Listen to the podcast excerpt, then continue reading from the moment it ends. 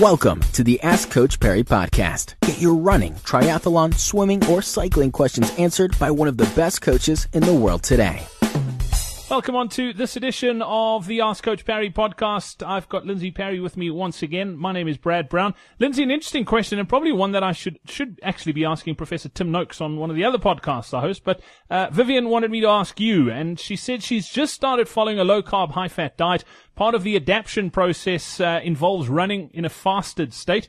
She says she's previously run two Bill Rowans at Comrades, but her times have slowed, so she's doing some speed work now. How should she fuel before these speed sessions? Should she stay fasted on her long runs if she's running, say, about three hours, even though she feels like she has less energy at this phase in, in her sort of fat adaptation? So she's never going to feel like she's got more energy while while she's physically exercising during this fat adaptation. So it's possible that she will feel better and healthier and all the rest of the things that people report. But I have spoken to many, many athletes that are moving to training fat adapted and all of them, all of them eventually fuel with some form of carbohydrate, whether it's a more natural form or whatever it is that, that helps them to justify and, and sleep better at night. But they all take in some form of carbohydrate because during exercise, and the higher the intensity of the exercise is, the worse they feel. They feel flat, they've got no power.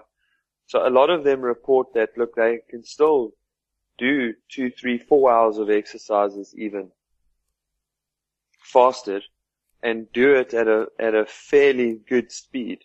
And some of them even say in terms of their endurance capacity, time wise, they're doing it a little bit quicker, but they just feel horrible doing it and they feel like there is no other gear.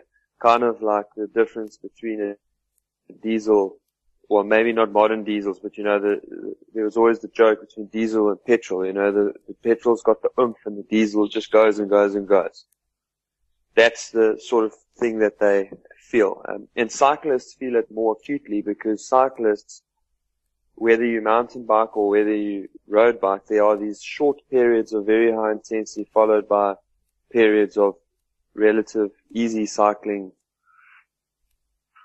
And those high intensity things, they just actually can't deliver the power required. So what I would encourage you to do is to figure out what sort of level of carbohydrate intake, particularly in those high intensity sessions. I mean, they, they, she's almost wasting her time doing them if she's going to do them in a, in a fasted or, or fat adapted state.